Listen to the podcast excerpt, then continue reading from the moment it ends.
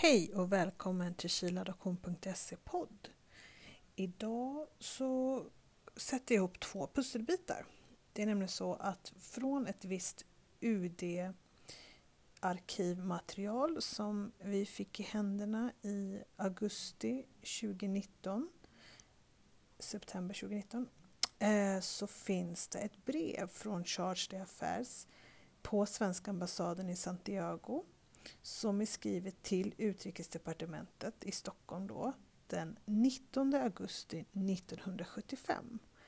Och det handlar om en artikel som publiceras i en chilensk veckotidning den 14 augusti 1975. Tidningen heter Vea och den handlar om, ehm, eller rubriken på den artikeln är Exklusivt Skandalös trafik med chilenska småbarn.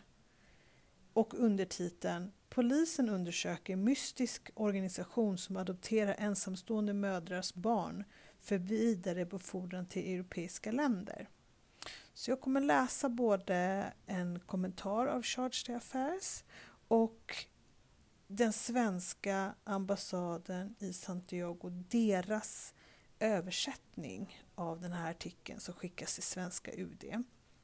Det här är en del av pusslet. Den andra delen som jag har är tre foton från tidningen V som är från ett arkiv i Chile som eh, vi har fått skickat till oss. Och där, om man ska beskriva bilden, eh, eller de här tre bilderna, för det är tre sidor i den här tidningen, så är det liksom den första bilden eh, på framsidan av tidningen då eh, är en bebis och en kvinna som håller bebisen och så står det exclusivo escandaloso tráfico de guagua chilenas.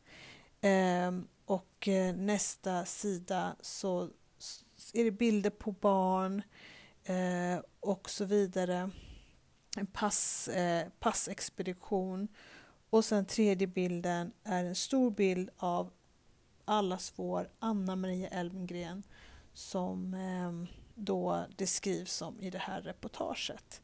Så de bilderna kommer vi lägga ut på vår öppna Facebook-sida från tidningen och sen så kommer jag läsa in som sagt vad som står, informationen som kom från eh, Eh, svenska ambassaden i Chile i ett brev. Brev från Charge Affairs på svenska ambassaden i Santiago de Chile till Utrikesdepartementet Stockholm den 19 augusti 1975. Rubrik Adoption av chilenska barn. Två bilagor.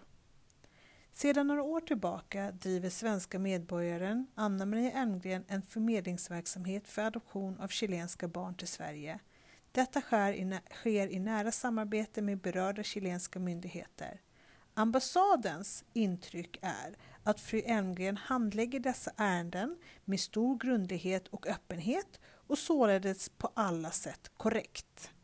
Lika fullt har verksamheten blivit föremål för en skandalartikel i veckotidningen VEA, alltså VEA, som i och för sig är en skandaltidning. Fru Elmgren har varit i förbindelse med polisen i ärendet och det finns anledning att tro att saker inte ska kompliceras genom denna publicitet. Tidningen bifogas jämte en fri översättning till svenska av artikeln och sen undertecknat av Charles d'Affaires. Den chilenska veckotidningen Vea, 14 augusti 1975. Första sidan av den chilenska veckotidningen Vea, daterad 14 augusti 1975, har den stort uppslagna sensationstiteln Exklusivt skandalös trafik med chilenska småbarn med undertiteln Polisen undersöker mystisk organisation som adopterar ensamstående mödrars barn för vidarebefordran till europeiska länder. Artikeln fortsätter på tidningens insidor med titeln Märklig trafik med småbarn. Cirka 70 chilenska småbarn har överförts till Sverige under de senaste tre åren för adoption till barnlösa äktenskap. Den verksamhet som tillfälligt gav sken av generositet tog plötsligt en mörkare vändning när resande från utlandet kunde förtälja att man i ett stort antal länder utbjuder chilenska barn till adoption i likhet med olyckliga barn från Korea och Vietnam. Underförstått att Chile skulle leva under samma kaos, kaotiska förhållanden som nämnda asiatiska länder.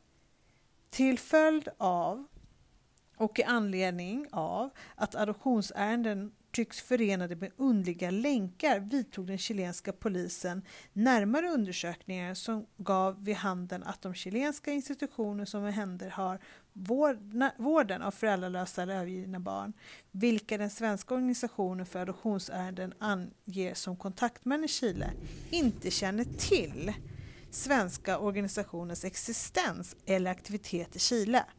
Följande fråga uppstår därvid. Varifrån kommer de chilenska småbarnen som adopteras? Om det förhåller sig så som ungdomsdomstolen säger, att det är barn från ensamstående mödrar, vem och i vilket syfte möjliggör kontakterna med givarna och barn och de utländska institutionerna? Undersökningen Polisens undersökningar visar att chilenska nyfödda sänds till Sverige genom Sveriges adoptionscentrum, vars representant i Chile, svenskfödda Anna Maria Engren, gift med en chilenare och bosatt i Lobarnechea. Vid förfrågan hos institutionen då, Casa Nacional del Niño svaras att inga barn har sänts till Sverige genom deras organisation, men att det för någon tid sedan talades om ett eventuellt samarbete i den riktningen. De kände inte till någon fru Elmgren. Den tillfrågade sa det vidare att man inte är intresserad av att sända barn till utlandet. Man föredrar att adoptera ut dem till chilenska familjer och det finns en stor efterfrågan på barn för adoption i Chile från familjer med god ekonomisk och social ställning. En annan institution som Anna Maria Emgren inofficiellt angivit som kontakt för adoption och barn, hemmet Regazo, sägs inte heller känna till Svenska Adoptionscentrum. Härutöver har framkommit att överförandet och barn från Chile till Sverige givit misstankar till handel skulle bedrivas med dem i Europa. På anhållan från justitieministeriet lät Högsta domstolen sända advokaten Anna Luisa Pietro till Sverige med nämnda lands regerings godkännande för att närmare studera förhållandena. Vid sin återkomst, efter 21 dagars vistelse i Stockholm, sammanställde advokaten Prieto en redogörelse som överlämnades till Högsta domstolen och justitieministeriet. Nämnda rapport, som på sin tid publicerades, lämnar en mycket positiv bild av Sveriges Adoptionscentrum.